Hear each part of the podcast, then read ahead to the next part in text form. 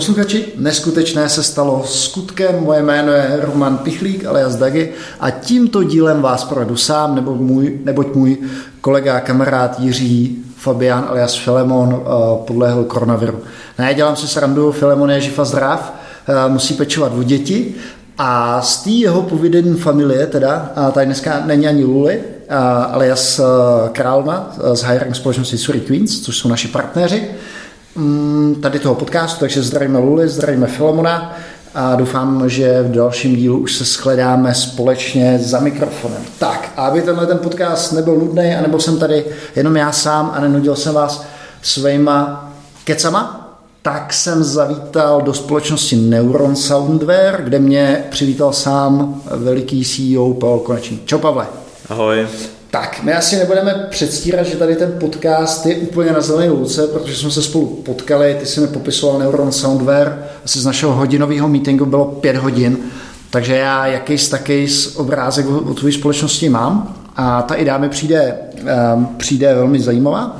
A můžeme si zahrát takovou hru, já jsem teďka investor a zkusme to takovým tím 30 sekundovým pitchem nadhodit, co, co děláte.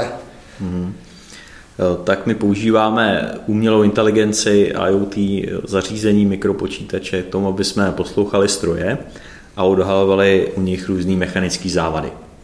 A těch strojů po světě je hrozně moc. Když jsme si udělali takovou studii, tak nám vyšlo, že jich je přes 200 milionů, který můžeme potenciálně poslouchat od nějakých stovek tisíc výtahů přes eskalátory, větrní elektrárny až po třeba neuvěřitelný počet klimatizačních jednotek, takových průmyslových, a přes prostě čerpadla, kompresory všech různých odvětvích. Takže ten trh je extrémně veliký a my přinášíme takovou novinku a to je to dodat tomu stroji schopnost rozpoznat velmi kvalitně ty mechanické závady. Koukáme na to, jak to IoT přináší čím dál levnější a menší a výkonnější počítače, takže je možný osazovat nejenom jako se dá dneska nějaká turbína u, u, u velké atomové elektrárny, ale v podstatě za pár let každý menší elektromotor už bude mít v sobě nějakou chytrou krabičku, nebo my přidáme k těm stávajícím strojům chytrou krabičku, která bude napovídat, kde je nejlepší čas pro ten servis toho zařízení nebo, nebo předjít nějakému výpadku právě tím, že analyzujeme, jak, jim, jak zní ten stroj, když pracuje. Uh, hodně těch věcí, co si, co si jmenoval, tak je vlastně děsně trendy a často si to ty společnosti k sobě lepí jenom z toho důvodu, aby si zvedli, nebo ty startupy, aby si zvedli svoji valuaci. Můžeš zkusit nastínit, co přesně a tam dělá ta umělá inteligence, jak to funguje? Tak my jsme jedni z těch, kteří opravdu začínali a, a nepoužíváme zkratky v tom smyslu, že by člověk nějakým stylem eh, nastavil nějaký algoritmus. Učí se vždycky z těch eh, prvotních dat od těch strojů. Proto jsme vlastně si vyvinuli vlastní hardware, že jsme zjistili, že, eh, že jako těch dat je málo. My jsme původně jako hardware dělat nechtěli, ale zjistili jsme, že tady v ty průmyslové zvuky, jo, když, když chcete udělat detektor brečícího dítěte, tak to máte záznam úplný internet a když chcete nějaký specializovaný stroj a u něj nějaký záznamy poruch, tak, eh, tak to není k dispozici, takže proto jsme se vrhli na, ten, eh, na tu tvorbu toho vlastního hardwareu, teď máme nějakou druhou generaci našeho zařízení. A eh, a to AI analyzuje ty data, poslouchá ten syrový zvuk a podle toho, jak moc se liší třeba od toho nominálního stavu zvuku toho stroje, tak, tak pak ten systém na to zareaguje tím, že pošle nějaký alert nebo když máme specializované datasety, tak vyhledává nějaký konkrétní záznamy v tom zvuku, už přímo potom je schopno říct, co, co třeba tam slyší. A bylo to tak, že vy jste začali s tím, že jste si říkali, tak my postavíme tu umělou inteligenci, respektive to bude to gro, a teprve postupem jste zjistili, že potřebujete ten hardware, Přesně tak, my jsme začátku si mysleli, že ty OM výrobci jako si sami upraví ty své stroje a, a, a my tam dodáme jenom ten algoritmus, takže první rok a půl jsme prostě se hrabali jenom v algoritmech, měli jsme takový, eh, tenkrát jako nebylo ani těch datasetů tolik, jo, takže my jsme sehnali nějaký um, dataset eh, ptačího zpěvu a, a, a potom dokonce i tady Česká ornitologická unie nám dala dispozici nějaký terabajt jejich nahrávek, kdy pečlivě, já nevím, možná desetiletí z těch diktafonů jako označovali, kdy zpívá který ptáček a, a tady na tím jsme dělali ty první experimenty a páli jsme jakoby hodně, hodně věcí, než to, co jsme se první rok učili, tak třeba dneska už ta znalost je mnohem dál i, i obecně takže třeba to, co my jsme první rok jako vymýšleli, když jsme začínali, tak ještě nebyl ani Keras, jako asi jeden z těch frameworků, který dneska naprosto jako takový standardní pro, pro, tu, pro tvorbu těch modelů, tak ještě, ještě nebyl v nějakém releaseu dostupný. A tady jsme si vyvíjeli věci, které dneska třeba máme pro nějaký e, zájemce s náma pracovat jako součástí toho výběrového řízení. Hmm. A ještě to znamená, že vy jste ze začátku nevěděli, jestli ten business case, kolem kterého to postavíte, bude hledání anomálí v té průmyslové výrobě. Jinak teda nechápu ty ptáky. No, uh, tak my jsme vlastně začali s nějakýma mojima nápadama, jak použít ty neuronové sítě na efektivnější kompresi dat. Jo. A vybrali jsme si audio, protože to je méně výpočetně náročný než video a s jedním kamarádem, který je trochu hudebník, jsme začali tady nad tím dělat nějaké experimenty a s nějakýma prvníma výsledkama jo, a po dvou měsících jsme se pak přihlásili do Startup Yardu, uh, akcelerační program, který je tady v Praze. A tam jsme měli seznam témat, jak to použít, protože jsme zjistili, že ten, ten audiozvuk se sice zkomprimovat dá, ale v reálném čase vlastně pro video my to nebudeme schopni ještě prostě 5 až 10 let jako prakticky uplatnit. Ty počítače byly prostě moc pomalý na to, aby se z toho dal udělat nějaký kodek takový. Jo. A, a takže to je věc, která trošku bránila tomu využití, protože když jsme si pak zjistili, kolik třeba Spotify utratí vlastně Amazonu za ten on-bond jakoby eh, traffic, tak to, eh, jo, to jsou jednotky milionů dolarů a tam prostě nebyl ten business case. A u videa jsme zjistili, že v reálném čase to prostě podobný princip nedokážeme uplatnit. Takže jsme vzali nějakých 20 nápadů opravdu v první fázi toho Startup programu, kde tam člověk potká si 100 lidí, různých mentorů, různých jakoby odvětví, tak jsme říkali, můžeme to použít na tohle, na tohle, na tohle a střebávali jsme tu zpětnou vazbu. Jo. A měli jsme nápady, já vždycky s oblibou říkám, že jeden z těch, který se mi jako líbil, taký, eh, tak eh, tak bylo, že bychom poznali pohlas, jestli jako tě někdo miluje. Jo? Prostě podle toho, jak jako mluví. No a, a pak vždycky dodám, že můj ženě se to moc nelíbilo, tak jsme prostě skočili po nějakém jako dalším nápadu a, a nejvíc rezonovaly nějaký pokročilý služby pro call centra, jako je rozpoznávání právě emocí v hlase a jiný, ale tam byl problém s dostupností těch, těch dat. De facto je, jeden z těch, z těch bodů bylo vždycky ochrana osobních údajů nebo bankovní tajemství a hrozně velký NDA pokuty, za to stroj právníka nemá, že my jsme tady se vlastně pustili pak do toho use caseu. Mm-hmm. A ty už si teda, ty už si teda naznačil, že to je postavení kolem, že to je postavení kolem neuronových sítí. Můžeš k tomu říct něco trošku víc, jakým způsobem to funguje, trochu to popsat našim posluchačům? Ty, no. kteří se s tím vůbec nesetkali. Předpokládám, že jich takových moc nebude, ale, ale spektrum našich posluchačů je dost široký. Nebo který to možná si přečetli někde, někde ve Forbesu, případně hmm. jak na nás přišli? Tak eh, jako neuronové sítě jsou jeden z těch algoritmů, není to asi jediný, který používáme, ale on má hroznou výhodu, že je eh, velmi adaptibilní. My spíš řešíme tu obavu, aby jsme ji úplně nepřeučili, aby ona si nezapamatovala všechny ty nahrávky, které ty pouštíme a ložně pak nedělá takový jako exact matching. Jo. Potřebujeme zajistit, aby, eh, aby generalizovala ten problém. Jo, takže třeba si sbíráme velkou databázi těch zvuků a pro některé ty aplikace jsme tu neuronocí třeba přetrénovali mm-hmm. na, na té velké databázi a pak ji speciálně zaučíme pro nějakou menší. Takže ten neuronní sítě je jeden z těch algoritmů, který přináší tu výhodu, že se je schopen přizpůsobit velmi precizně, bych skoro nazval, eh, těm, těm podmínkám eh, těch dat. A funguje takovým stylem, že eh, se, se jako, trošku jako malý dítě, občas jsem používal takovou analogii, je to taková jako mm, trošku black box, ale je to trošku jako malý dítě, když utíte, jdete prostě přes zoo a říkáte, tohle to je kůň, tady to je osel a e, každý, toho na mě. každý, každý prostě e, jakoby se naučí po chvíli rozpoznat ty dva zvířata od sebe. Ale, ale když byste měli napsat nějakou matematickou rovnici, jakým stylem se prostě ten osel od toho koně e, liší, tak zkusíte nějak měřit dílku uší a vzdálenost očí, a nebo nějaké jako takové, jako, takové, takovou, sestavit takovou rovnici, on to třeba hezky funguje, pak máte fotku z jiného úhlu a najednou prostě zjistíte, že rovnice nefunguje. Jo? A tady výhoda těch neuronových sítí nebo tady těch se, jakoby, algoritmů, který se učí zdat, je, že ten princip vlastně si zabudují sami na základě toho, jak ty data všechny vstřebávají a mají k tomu nějaký popisek. Mm-hmm. Jo? Takže takovým stylem ten algoritmus je mnohem výkonnější, odpadá tam ta inženýrská práce eh, nad tím jednotlivou variantu něco rozpoznat, eh, ne, že by to jako se celý jako naučil samo, ale, ale dá se eh, to nechat, ty složitější úlohy takhle vlastně upozorovat z těch dat. A to je stejný princip, který platí v obraze i jako v audiu. My vlastně to audio převádíme nejčastěji do takové jako dvůrozměrné bitmapy, která reprezentuje několik set milisekund nebo několik vteřin toho audiozáznamu, eh, jmenuje se to spektrogram a nad nima potom děláme ty analýzy. Hmm. To znamená, že když máte nějakého nového zákazníka, nebo předpokládáme, že já jsem nový zákazník, mě teďka hodně a k velké nelibosti našich posluchačů zajímá zelená energie, tak řekněme, že mám vodní elektrárnu, teďka se spolu domluvíme, eh, že bych, eh, že bych teda chtěl tyhle ty poruchy případně detekovat od vás, Předpokládám, že to je tak, že vy přijedete, nainstalujete si tam svůj hardware a začnete tu turbínu poslouchat. Hmm.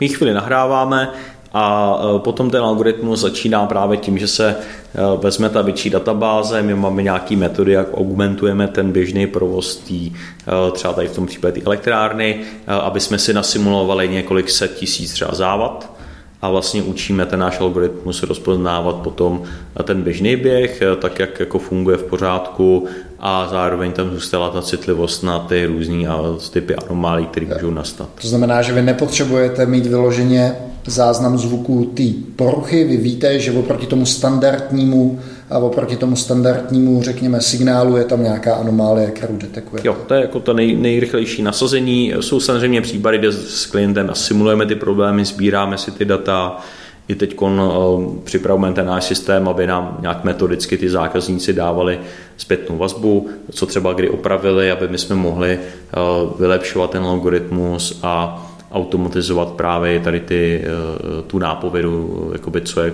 nejenom která komponenta je třeba takovou špatně, a, ale zároveň i k tomu doplnili ten příznak. Hmm.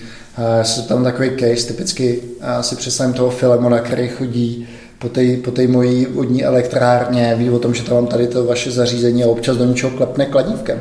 Když, když by, a teď řekněme, že to nedělá někdo schválně, ale když, když jsou tam takovéhle věci, že, že, že někdo do něčeho klepne kladívkem, jak vy jste schopný tohle to odlešit od toho, že se tam skutečně může něco vysypat? Jste to schopný? Jo, tak eh, eh, je tam třeba taky jako základní požadavek je, aby ta anomálie nějakou dobu jako zněla. Jo, tam, kde ta porucha je tak rychlá, u tady těch prediktivních udržeb, kdy se to do minuty rozbije, tak, eh, tak to už stejně moc jakoby nepřidáte. Jo? Hmm.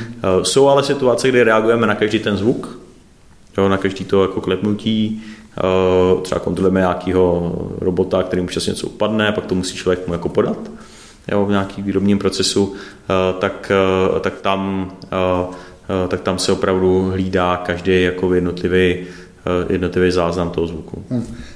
Teďka možná trochu odstoupíme od toho softwaru a té umělé inteligence, co ten hardware, jak se dostal teda eh, jak se teda dostal eh, do hry. Proč jste si tady vlastně pořídili R&D na, na výrobu hardwareu? No tak jsme si řekli, jak těžký to může být, že jo, jakoby, takže se vyhneme rukávy, jdem dělat hardware. Jo, a třeba jsem byl v tomhle jako velmi opatrnější, ale prostě jsme si řekli, to přeci nějak zvládneme a První věci jsme, jsme vyřešili, takže jsme eh, vzali jako malý počítač, který běží na trhu, jako byl Raspberry Pi, koupili jsme k tomu prostě audiokartu přes USB, jsme to propojili, eh, dali jsme to do malého reku a takhle jsme začali nahrávat u prvních zákazníků. Jak to dopadlo? Eh, no, dopadlo to, dopadlo tak, že Raspberry Pi za chvíli Eh, jsme zjistili, že eh, nám vadí, když občas vypad prout a pak než jsme se připojili na internet, tak nám začalo nahrávat a ukládat ty nahrávky eh, s časem někdy roku 1900, kdy má jako defaultně nastavený čas, takže se nám chyběl real-time clock. Pak jsme zjistili, že, že někdy je potřeba to restartovat prostě to zařízení, takže jsme pak třeba koupili takovou tu domácí, máte jako takový ten budíček, kdy Eh, třeba po půlnoci se to samo jako vypadlo z proudu na minutu, zase nahodilo, aby jsme měli stabilnější věci, eh, takže jsme říkali, potřebujeme nějaký hardwareový watchdog, a, a potom jako jsme zjistili, že SD karty taky jako nemají úplnou životnost, jak bychom si přáli, takže jsme velmi rychle pak přešli na takový průmyslový board, který používáme v té první generaci našeho zařízení, kam se vsadí Raspberry Pi Compute modul, takže nám to zachovalo nějakou softwarovou kompatibilitu a ten hardware jako je mnohem spolehlivější a s partnerem už na zakázku jsme si vyrobili nějakou první verzi eh, to AD převodníku, který umí všechny typy mikrofonů a už se nám vejde do malinkatý krabičky, takže, eh, takže to byla první, eh, první vlastně verze na jakoby tady toho Edge. Jo, a to nám trvalo třeba řekněme rok, než jsme si jakoby dokonvergovali k tomu a nějakým stylem začali jako dávat eh, k zákazníkům tady ty menší krabičky.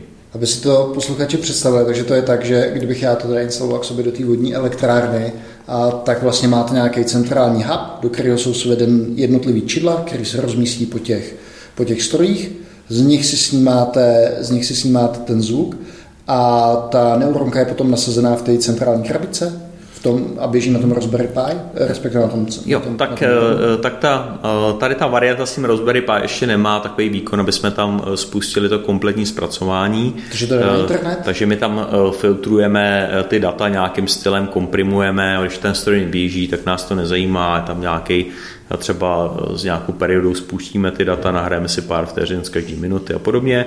A, a, a, takže tady v té generaci ještě jsme ten edge computing, sice jsme to zkusili, ukázalo se, že, že ono to úplně nestíhá všechno dělat naraz. Můžeš ještě možná a stávající generace, který no. říkáme Nbox, tak eh, ta je vlastně mnohem výkonnější, je tam jako šestijádrový armový procesor a už je to třeba na našem vlastním boardu, který jsme si navrli sami, tady máme k tomu teď eh, jsme dodělali elektromatickou kompatibilitu, všechny tady ty papíry děláme, ty kony eh, certifikaci do výbušného prostředí, aby jsme to mohli nasazovat v různých továrnách.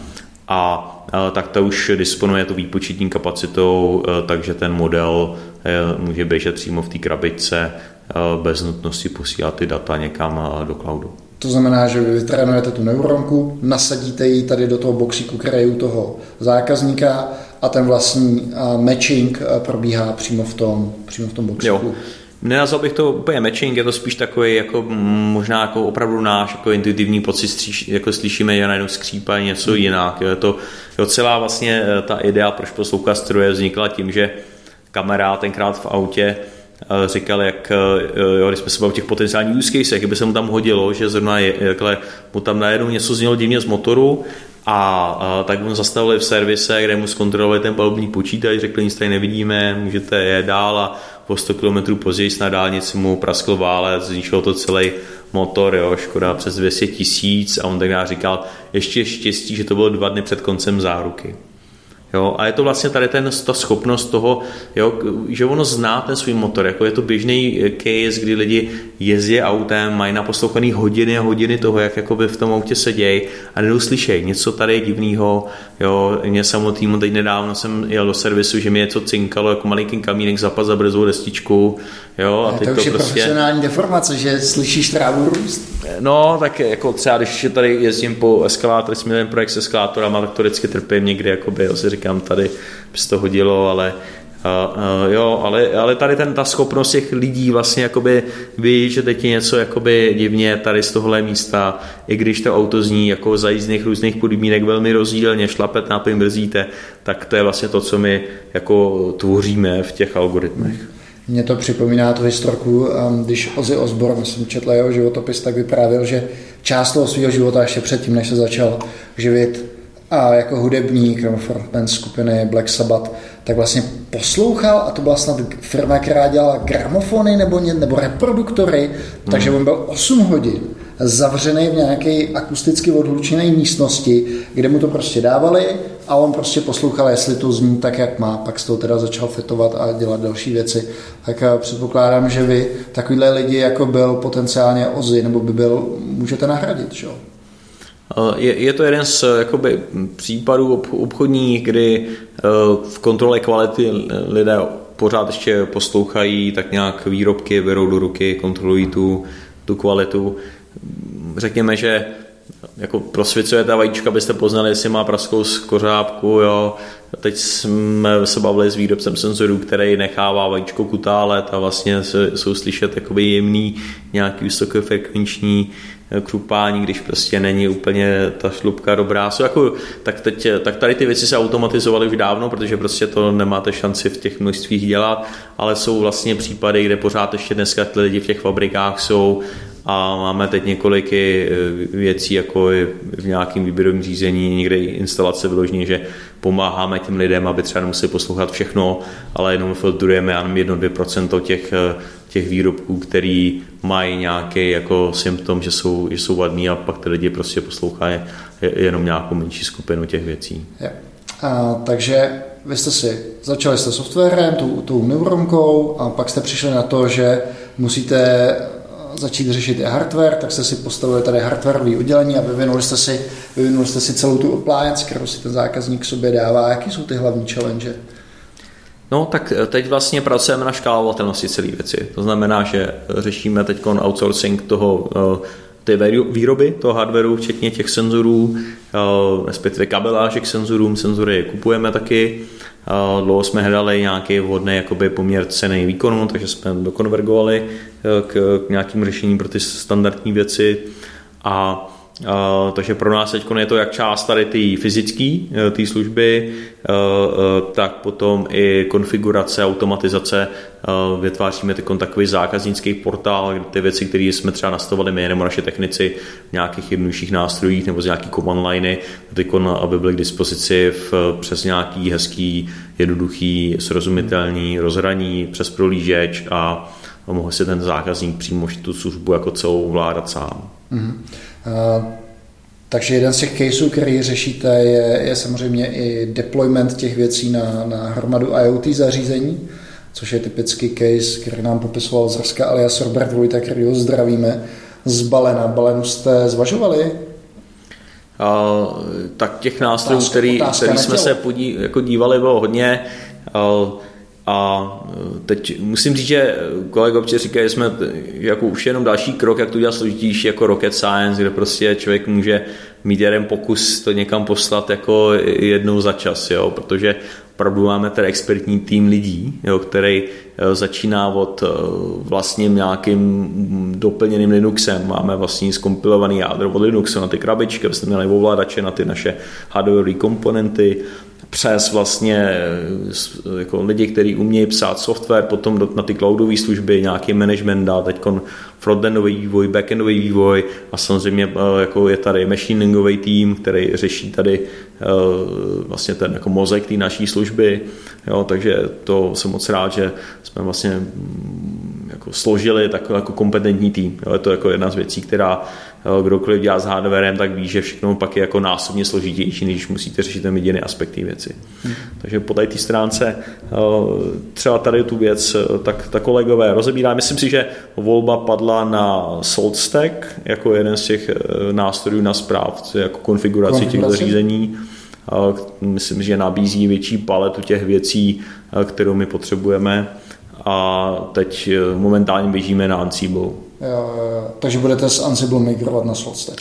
Jo, jo, vypadá to tak. A ještě e, samozřejmě ten hardware je pro nás vždycky zajímavý, protože se s tím úplně, úplně nesetkáváme. Jaký jsou tam ty hlavní challenge? Kromě toho, že potřebuješ, možná můžeš říct, jak tu v tom výrobě, v té výrobě toho prototypu, tak potom v nějaké sériové výrobě. Nebo sériová výroba už není zajímavá, to proto by tady Číňani postaví za za pár peněz, že to umí jak... Tak jak jakoby 50 boardů vám vyrobí skoro každý, jo, to se dá objednat někde, teď když to chcete potom v nějakém jako větším množství, v nějaké kvalitě, tak už to začíná trošku zesložitovat a to jsou ty úlohy, teď jako řešíme právě přechod na ty jako partnery a na nějakou metodickou kontrolu kvality, ale um, jo, pro představu, prostě u toho hardwareu řešíte různý vlivy. Jo? To máte jo, třeba 13 verzí, než ten board jste spokojený s tím, že to všechno funguje, jak má, že tady naplánujete konektory vedle sebe, HDMI kablíček, prostě se vám tam taky vyjde, jo, do krabičky, všechno to musí sedět na milimetry přesně, aby to lísovalo, jo, takže tady si nemůžete dovolit udělat nějakou jako chybu ani v nějakých návrzích, jo, který tady děláte v nějakém kedu, tak potom si ohlídat, že vám to skutečně někdo takhle jako přesně vyrobí. Jo, takže to jsou věci, které které jsou iterativní, to se snažíte udělat co nejrychleji. A pak jsou věci, které zjistíte prostě v poli. Někam přijedete, ono to hezky funguje a pak najednou máte stroj, který je tak hlučný, že vám přebudí nějaký předzesilovač. A to zkreslí ten signál. Musíte zpátky navrhnout nový předzesilovač, který má větší rozsah. Jak děláš, a... jak, jak děláš vůbec takovýhle troubleshooting těch věcí? Takže děláš novou verzi toho zařízení, jedeš k tomu zákazníkovi a pak co? Pak tam stojíš eh, s nějakým eh, osciloskopem a měříš, kde máš jakou impedanci, nebo jak to probíhá? No, je to složitý. Jezdíte, člověk tam jezdí, nebo prostě tady pak jako to simuluje nějakým kladívkem, přemýšlí, vše může být jeho zkreslení toho signálu, jestli je ten konkrétní kus vadný nebo jiný. Teď už třeba máme nějaký jakoby základní chyby třeba v těch senzorů už jako algoritmus, který to hlídá, nejenom člověka, který to poslouchá, ale zároveň už z těch vzorků už jsme schopni třeba automatizovat tenhle proces. Jo, takže teď to je akorát v nějaké fázi eh, předporučího nasazení, tak aby jsme dokázali automatizovaně detekovat, kdy třeba dojde k nějakému zkreslení toho signálu, protože někdo kopnul do kabelu, utrh vám tady prostě třeba eh, nějakou část eh, jo, tady ty věci a musíte poslat zákazníkovi nový senzor nebo napsat, ať si ho prostě vymění. Mm-hmm. Jo, takže to je, je to jako hodně zkušeností, které se sbírají postupně, protože to jako právě tady v kanceláři nevymyslíte. Jo, to je podle mě jako věc, AI jako startupů, to se nedá udělat z garáže. To si prostě člověk musí uvědomit, že jo, jako Tesla má velkou výhodu, že má 100 tisíc aut, jo, který jim nahrávají reální dopravní situace, jo, a uh, tudíž máte na čem trénovat. Jo? Takže, uh, takže jakmile začínáte dělat jakoukoliv službu, která se učí zdát, tak musíte mít uh, jako dobrý algoritmy, musíte mít velký data, my máme prostě miliony nahrávek různých charakterů, díváme se, co nového kdo vydal, sbíráme si to sami, je to prostě jedna z těch podmínek, aby to dobře fungovalo a to prostě z garáže neuděláte. Hmm. Jo? A druhá bod je potom prostě z praxe. Hod, jakoby tady pak máme tým lidí, kteří se tím zabývají, někdy nám to jde rychlejc, někdy nám to jde eh, hůř, eh, prostě protože to je schovaný eh, ten problém někde na cestě a, a pak řešíme takové ty běžní starosti softwarové firmy kolem. Hmm. A já, kdyby si se mě zeptal, a jakým způsobem bych takovouhle firmu stavil, tak bez znalosti toho bych se snažil naopak ten výpočet přesunout do cloudu, protože bych nechtěl bojovat, protože bych nechtěl přesně bojovat s nějakým výpočetním výkonem těch jednotlivých zařízení a tak dále. Co je největší problém? A proč to nejde udělat tak, že, ten, že, tu, že tu detekci anomálie a veškerý ten výpočet přeneseš někam do cloudu, myslím, do, do, na serverovou část tak? Uh, tak to, to třeba používáme, jo, ale z nějakého dlouhodobého hlediska, tak je to hrozně drahý. Jo, ten, ta krabička 1 na 6 12 senzorama je schopná nazbírat skoro terabajt dat za, uh, za měsíc. Jo, pro nějaký ty případy to může být prostě terabajt dat, který musíte přenést. Třeba my máme ve všech těch našich IoT zařízeních LT modemy, a aby jsme zrychlili tu instalaci. Takže přijete prostě do fabriky, elektrikáře tam mají 24 hodin denně.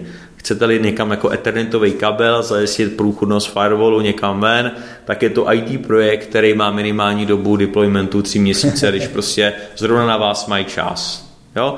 Takže proto ty krabičky třeba vybavujeme takovouhle komunikací a pak jste omezený nějakým datovým plánem, který my máme třeba celoevropský a v Čechách těch dat víc, ale, ale aby jsme to měli jednodušší na zprávu, tak to tam prostě omezení v řádu gigabajtů a nechcete prostě jako platit velký přenosy za ty data. Ten výpočetní výkon který ta, ta koncová krabička, když tam máte Linux a musí na tom běžet všechny ty frameworky, tak aby byla ještě trošku vyšší a zvládla to zpracování lokálně, zase nestojí o tolik víc.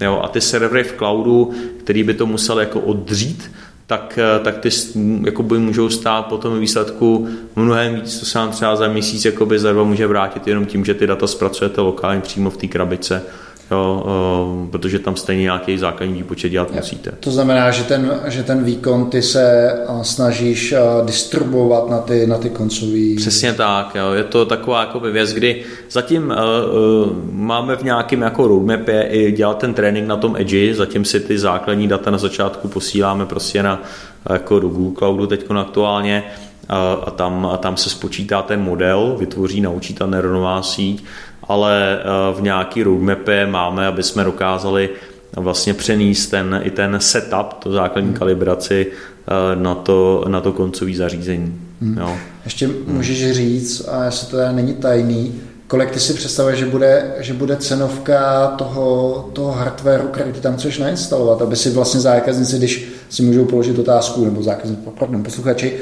um, proč se tohle to vlastně řeší dneska v době tarifů, které jsou, které jsou, které jsou vlastně, dejme tomu, za levno. Jak vypadá ta ekonomika? Kolik vlastně vy se musíte třeba řádově dostat s tím devicem, včetně toho, toho tarifu, aby to ekonomicky dávalo smysl? Uh, tak jako zatím je potřeba se podívat, že třeba senzory, který běžně se používají v tom průmyslu, tak jeden kus může stát 200 euro a vejš. Jo. Takže tady všechny tady ty analytické záležitosti nebo tady ten prediktivní držba zatím jsou pro struje, které přece jenom mají nějakou hodnotu. Není to, jako by máte tady jedno kalový čerpadlo někde jo, do, do ledničky zatím si to asi nedáte, prostě, protože by to mělo cenu, cenu jakoby, jo, bylo jako větší. Jo.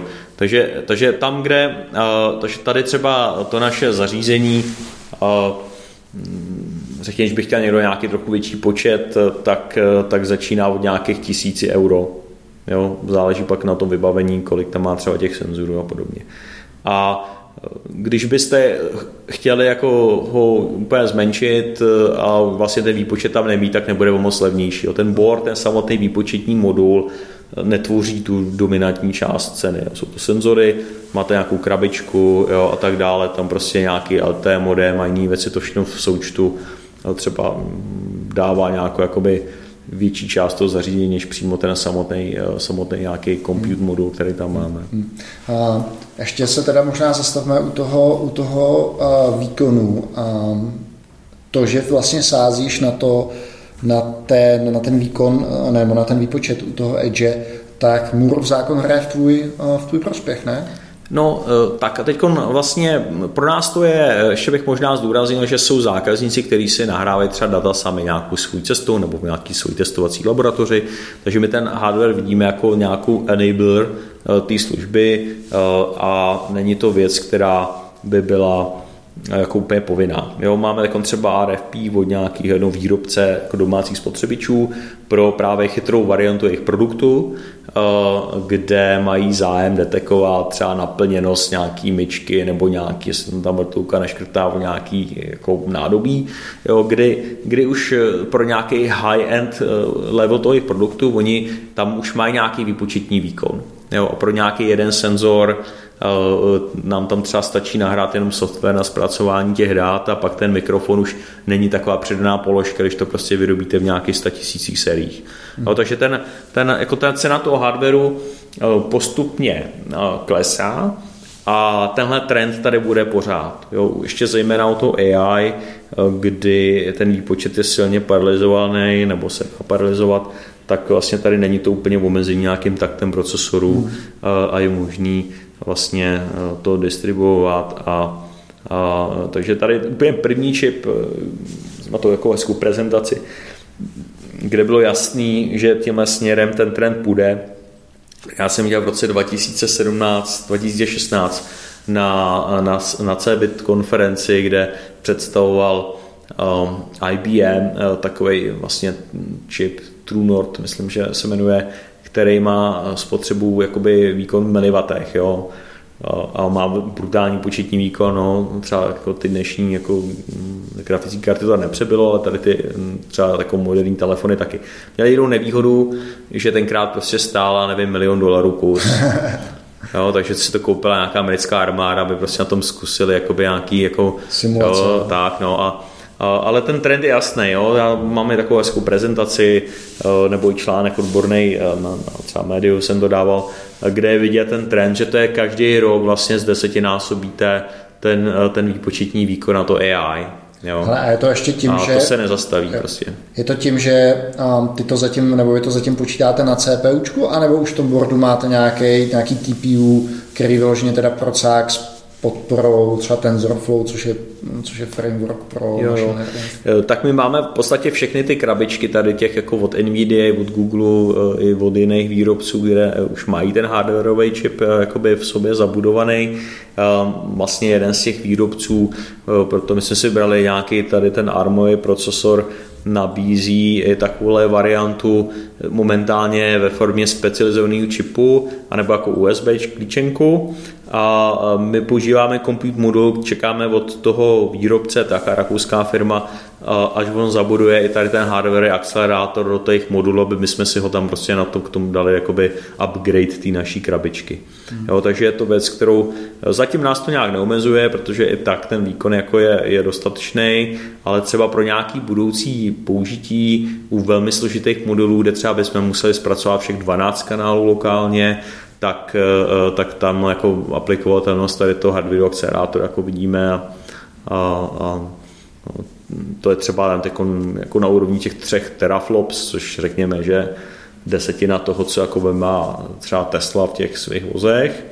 A, a, a takže ale na ten na 12 kanálů audio třeba tady to stačí. Hmm, hmm, jo. Hmm. Na druhou stranu růst těch dat bude, bude neúprosný, že jo? Na těch budete mít čím dál tím víc a, a bude, to, bude to složitější, takže určitě se asi vyplatí uvažovat tady tím, tady tím směrem. A ještě vlastně, co jsme nerozklíčovali, co dostanou ty vaši zákazníci, kromě toho, že tam mají tu krabičku, tak ta krabička bez nějakého management rozradí jim asi, asi k prdu, tak co, co, co vlastně jako dostanou? Tak eh, nejčastější případ je, že jim přijde e-mail nebo SMS, když zaznamenáme nějaký problém. Jo, to znamená, že mají jako flotilu například generačních jednotek nebo nějaký kompresor a tak dále a, a o té službě moc neví do té doby, než jim přijde nějaká zpráva, je tady problém. A, oni tam mají graf, kde vidí, jak vlastně ten algoritmus vnímal poslední nějakých pár hodin a zároveň si můžou prokliknout do naší platformy a přehrát si ten zvuk toho problému a můžou sami usoudit, jakoby, co mají dělat. Jo, třeba jo. tady je cinkání kladívka a Filemon zase chodí po, po tvojí... No i to se nám stalo, jedno, jak zákazník se ptal, jak poznám, že to funguje a říkám, když dotočne navrtit kladivem, tak pošleme vám e-mail. No a pak tam o víkendu někdo něco spravoval, což jako vyvolal ten alert, jsme se to přehráli, tak tam někdo právě spravoval něco kladivem, takže je to jo, jo, jo. jakoby... To je jak, jak v JZD, jsou akorát dva nástroje, že ono opravdu traktoru rozbruska a, a svářička, tak a, a asi jednoduchý detekovat a to byl vtip. Co, co, máte, co máte, prosím tě, co tvoří ten software stack, jestli můžeš říct, co, tam teda používáte na, na ty neuronky, v jakém jazyce to tady píšete? Máme takový, jako preferovaný jazyk je Python, eh, takže, takže tady používáme jako Keras, eh, který je takový rozhraní do, do TensorFlow, eh, používáme tady React na frontend, máme Django tady na, na nějaký ty backendové věci, um, databáze, Progress, uh, SQL, takže tak jakoby standardní nástroje bych řekl, takový běžný, tady po tady té stránce věci, Kivy na nějaký desktopové aplikace, kdy ty zákazníci tagují něco na nějakých jakoby, tabletech, které mám připojený, do takových screenách, ty naší krabice, když v té fabrice to používají. Takže takový jako běžný, eh, běžný stack. Preferujeme open source, takže tady po té stránce věci nemáme zatím, jo, když vynechám třeba, že teda hostujeme nějaký zdrojáky někde na GitLabu, tak jinak eh, používáme všechno jakoby in-house nebo open source technologie. Jo, nelicencujeme si nic. Nebojíš se tady eh, nějaký průmyslový špionáž, že by vám to chtěl někdo pajcnout? Eh, tak eh, jako to už jsme rozebírali hodněkrát, zejména s investorama, jak jakoby eh, ten přístup zabezpečit si to IP, připravím třeba nějakou jako právní ochranu, no, je to v nějaké fázi přípravy. A ono je to takový dvousečný, protože samozřejmě někoho zase prozradíte někomu, jak to děláte a, a musíte mít pak peníze, abyste se právně jakoby schopní s někým jakoby, uh, usoudit. Jo? Něco, jakoby, jo, patent jako takový uh, je, je jenom dokument. Jo? Takže zase, když Není to takový jako jednoduchý. Druhá věc je, že některé věci, které třeba nám přišly jako briliantní před lety, jak už nepoužíváme, protože prostě už jsme zase někam posunuli někam jinam, ale teď už těch věcí, které se hodí, je hodně a, a, a dali jsme si tu práci, aby jsme nechali si sbírat všechny dokumenty, který má třeba nějaká konkurence startupová nebo i ty větší firmy. U těch které nás zajímají, prošli jsme si to, máme teď nějaký jako v přípravě vlastně nějakou právní ochranu tady hmm. pro, pro to naše řešení. Jak vůbec velká je konkurence, která validuje to, že ten tvůj case dává smysl? Kolik vás tak jako je na trhu? Dokážeš to říct? Aha, tak těch větších firm, který třeba uh, taky Gartner uh, zařadil do nějakého reportu jako cool vendors v oblasti prediktivního udržení s použitím zvuku, tak jsou čtyři. Jedna z Izraele, dvě z USA, my.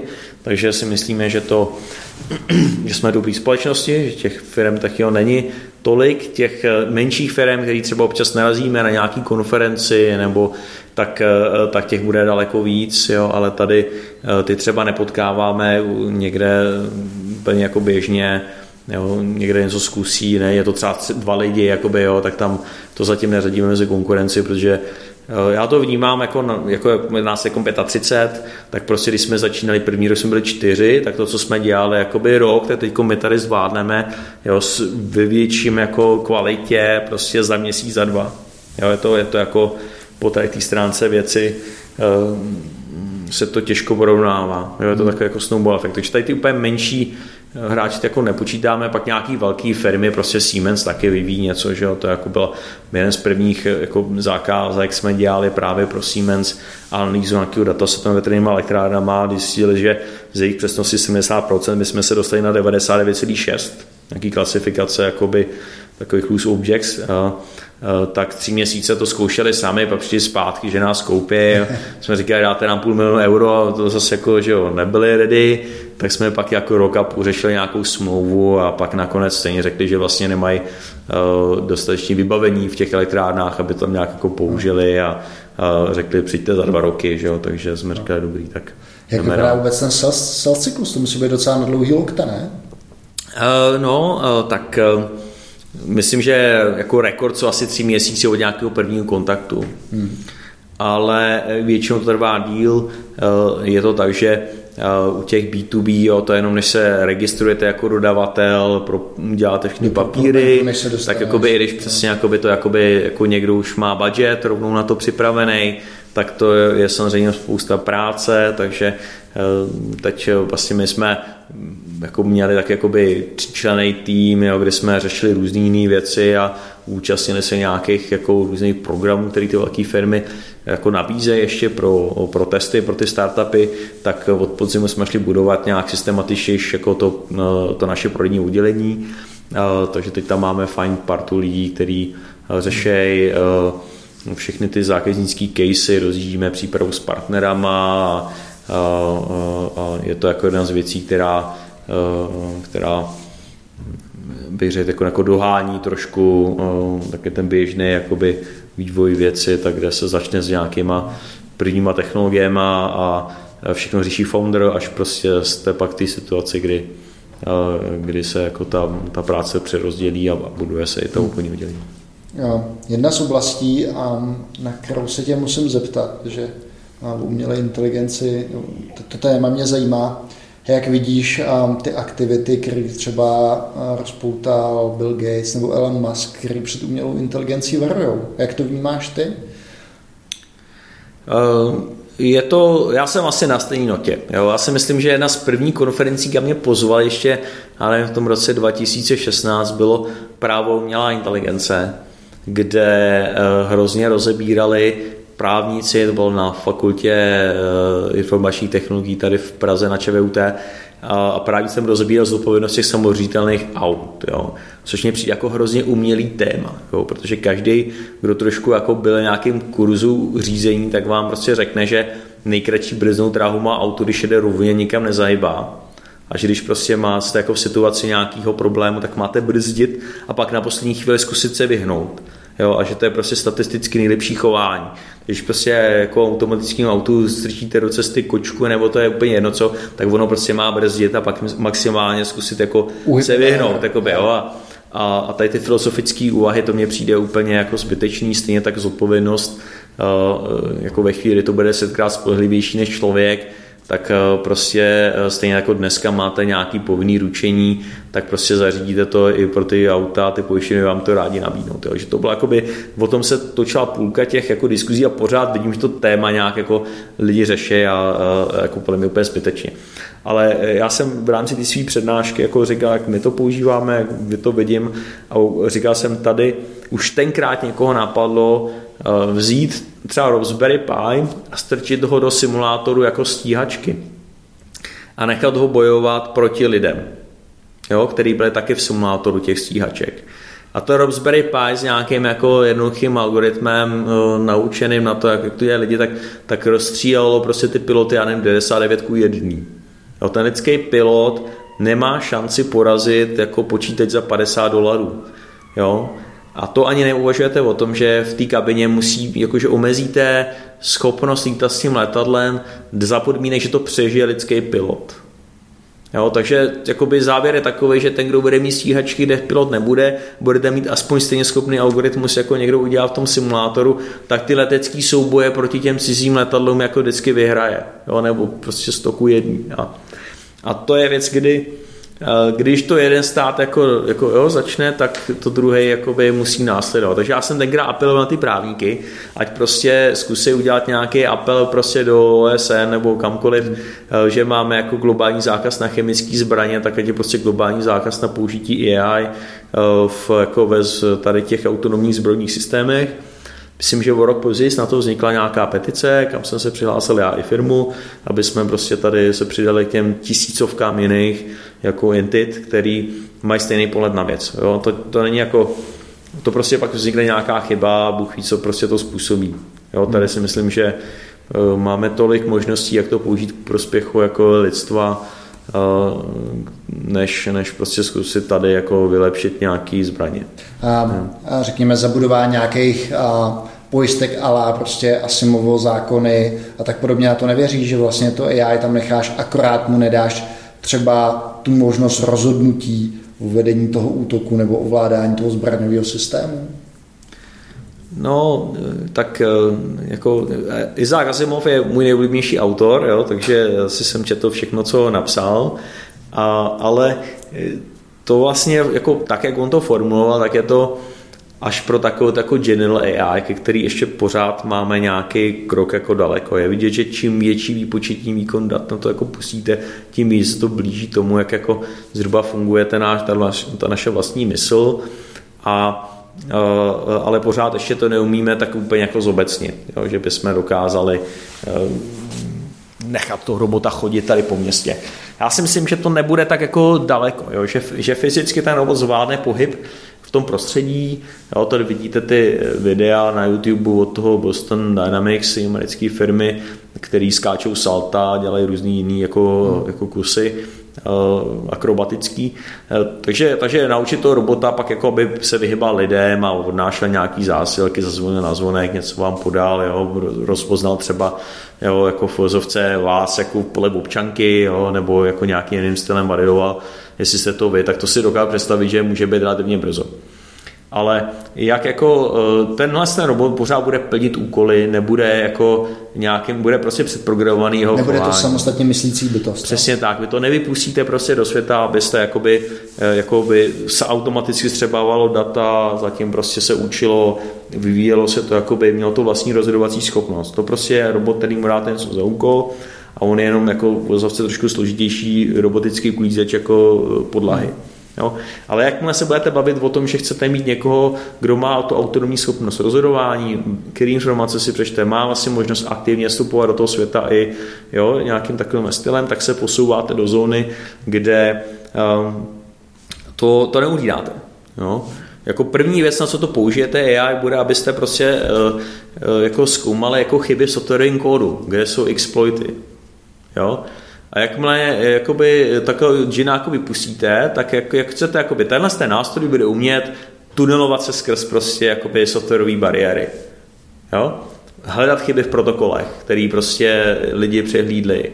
A jakmile jakoby, někdo to takhle jakoby, jednou tu schopnost tomu softwaru dáte, tak v tu ránu opravdu už ho nezastavíte, protože Gina, Gina přesně tak, jakoby, jo, a už to teď jako někde třeba prostě, jo, my si říkáme hackeři tady jako do, tak to bude prostě to, jakmile vám jenom teče, tak to tady jako je skrytý, bude se to maskovat, bude to ovládat prostě miliony počítačů, ani o tom nebudete vědět, ani nebudete mít jiný nástroj, jak to odhalit. Já se, já, um, v tu chvíli že... prostě jakoby už jako hups, jo, a teď já si nemyslím, že to začne nějakým stylem jako vražit lidi jako Terminátor, jakoby, jo, to ne, ale uh, ve výsledku Jo, teď jsme tady vedli takovou krátkou filozofickou diskuzi, kdyby jsme do roka teď všichni na ten koronavirus měli jako lidi umřít, Jo, nějak to zmutovalo, to prostě zašlo to být ne několik procent lidí určitý třeba věku, ale na oplátku jako opačná, jako, by, jako, jako zabílo by to skoro každýho, tak jestli by se dala dát dohromady nějaká jako nějaký prostředí, kde by vlastně umožnilo tomu silikonové inteligenci nějak jako se samo začít vyvíjet. Jo? Kdybyste prostě věděli, že to všechny jako biologický lidi, tady jakoby nás lidi vybije, tak jakým stylem, kromě toho, že teda odejdete na ostrov pusté a budete čekat prostě, jak to dopadne, ale dobře, to šířit všema jako vzdušnýma proudama, tak co byste dělali, byste měli rok na to, abyste dokázali nastartovat nějaký evoluční proces nad silikonem, prostě u nějaký fabriky a elektrárny a teď tam už automatizovali maximum možného, jo, jestli by se to dalo stihnout nebo ne. Jo. Takže, takže jako tady, eh, já si myslím, že to bude jako s náma jako existovat, že prostě se toho generace, mě jako, jako 1,40, tak se jako dožijeme toho, že, eh, že tady bude entita, která v filozofce bude mít eh, bude na úrovni nás možná třeba milionkrát jako vzdělanější. No. Jo. Víš, víš, co mi vlastně a... tady na tom, na tom přijde takový nebezpečný, že lidi se um, že jo, díky uh, že nějaký Darwinovo evoluci, nebo díky evoluci se vyvíjely že jo, miliony let, ale tohle to ten křemík překoná prostě rychlostí, eh, neříkám milisekund, ale rozhodně sekund, jo, že vlastně lidská evoluce bude hrozně pomalá, jakmile ta umělá inteligence tě jednou a jednou a prolomí tu bariéru, tak ta potom i že učící křivka bude exponenciální oproti, oproti člověku.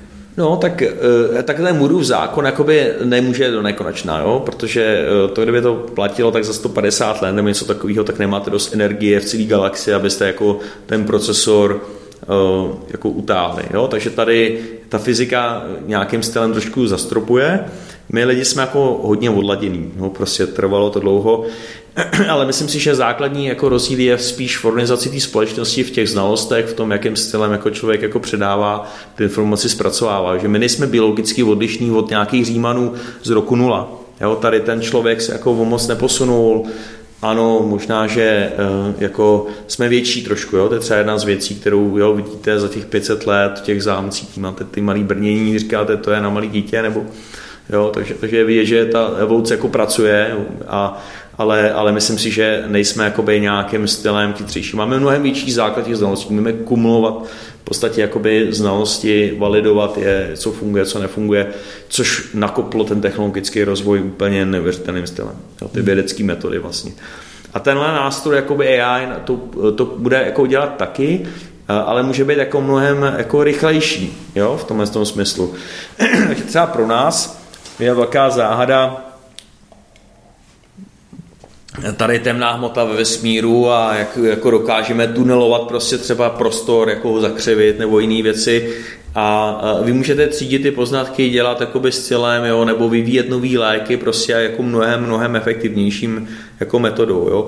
A to ještě ani nepočítám, co do toho můžu, jakoby, kam to můžou poslat kvantový počítače, který, který si myslím, že je vlastně um, možná jako ne, by nemohly vzniknout bez nějaký jakoby už předchozí biologické inteligence a který dovolej některé problémy ještě zrychlit to řešení. Takže tady jako za, opravdu tady to akceleruje a i když bychom teď se pustili do nějakých genových manipulací na lidech, tak, eh, tak ten generační obměna prostě lidí je taková, že jakoby, eh, eh, a kdyby to právně jako šlo a jiné věci, tak tak je jasný, že, ten, že, ten, že ty algoritmy a ten software bude prostě hráčem na tím větší, větší roli v té společnosti, bude prostě mocnější a mocnější. Ty, no. jsi, ty jsi vlastně říkal, že mm, ten současný křemík má nějaký fyzikální limity, ať už co se týká velikosti, kolik jsme schopni udělat tranzistorů na té jednotce plochy, anebo, a, nebo co se týká spotřeby, ale přesně tak, jako ty,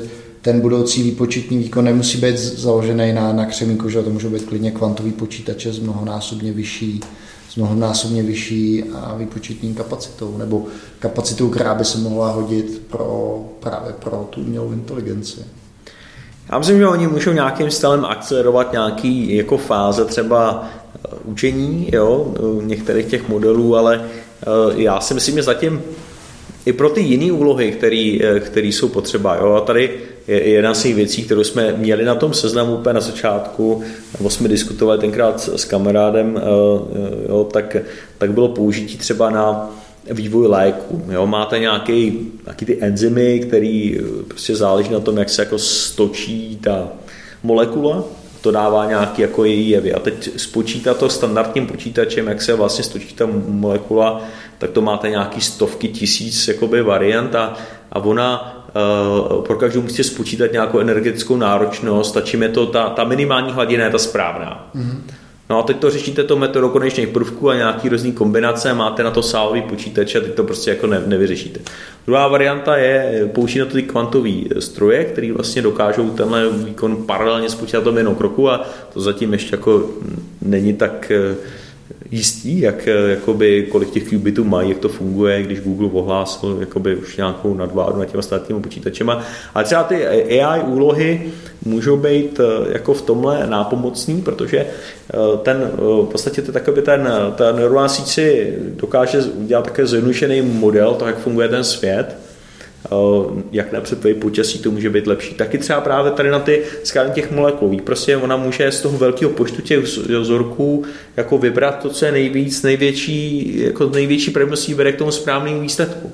Jo? To, že to porazí člověka v hře Go, vlastně jenom znamená, že ten člověk nehraje tak dobře, jak si myslíme. Jo?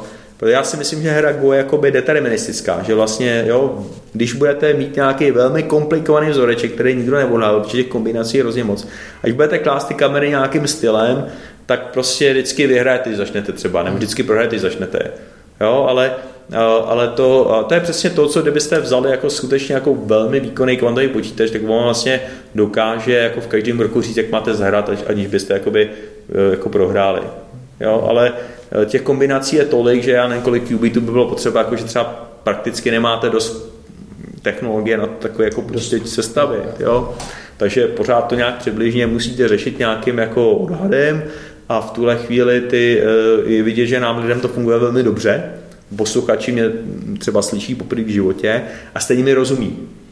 Jo, I když mluvím jiným přízvukem, nějakou jinou dikcí, protože ta naše vlastní sítě jako naposlouchaná, naučená, eh, česky prostě to děláme roky, roky, roky, jo, kdyby eh, eh, a, a, a zlepšuje se. Jo, třeba pro mě, já jsem žil tři roky v Austrálii, jsem tam přijel, tak tam bylo spousta lidí jako z Ázie, z těch různých zemí a, a tam byl prostě nějaký kluk, já jsem moc zdravil, jak jsme se včera byli na obědě a říkám, how James, jak se máš? A on mě kouká, že ho vidím poprvé v životě.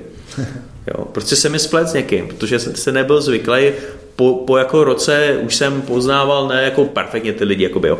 a už jsem byl schopen odhadnout, z je země a tak dále, prostě protože člověk dotrénuje to. Jo? E, ty věci se prostě rozvíjejí a, a my si to ani neuvědomíme lidi, jakým stylem jakoby, e, neustále se učíme, jakoby ten mozek automaticky dělá tu úlohu hmm. toho trénování, prostě hmm. E, nové věci vstupují a ani o tom nepřemýšlíme a děje se to. Hmm. Jo? Hmm. Dobře, Pavle, děkuji za super zajímavý povídání a teď by asi bylo fér ti dát příležitost, jestli chceš oslovit naše posluchače s tím, že jestli hledáš na nějaký specifický pozice, tak klidně řekni kontakt na sebe, jako hledáš. Jo, tak eh, my máme odkaz z našeho webu, takže neuron.s2tv.com, tam eh, vás to přesměruje prostě na, na web Startup Jobs, kde jsou vždycky vidět eh, ty pozice, které máme otevřený.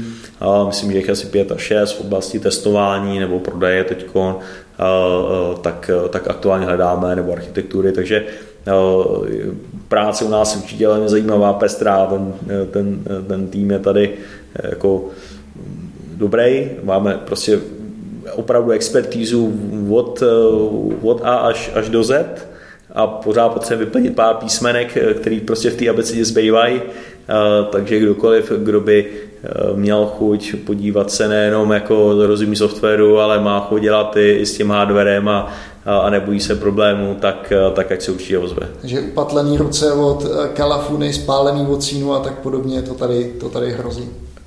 To tady hrozí, ale jako myslím si, že pořád víc lidí tady jako bouchá do klávesnice a přemýšlí než... Takže zánět karpálního tunelu. Spíš. No, tak snad už ty, ty, nový klávesnice, myslím, že co dneska dělají a vertikální myši, které jsou, tak, tak tady od toho jako dokážou výrazně ulevit. No. Tak jo, díky a posluchači, mějte se fajn a další dílu. Ahoj. Ahoj.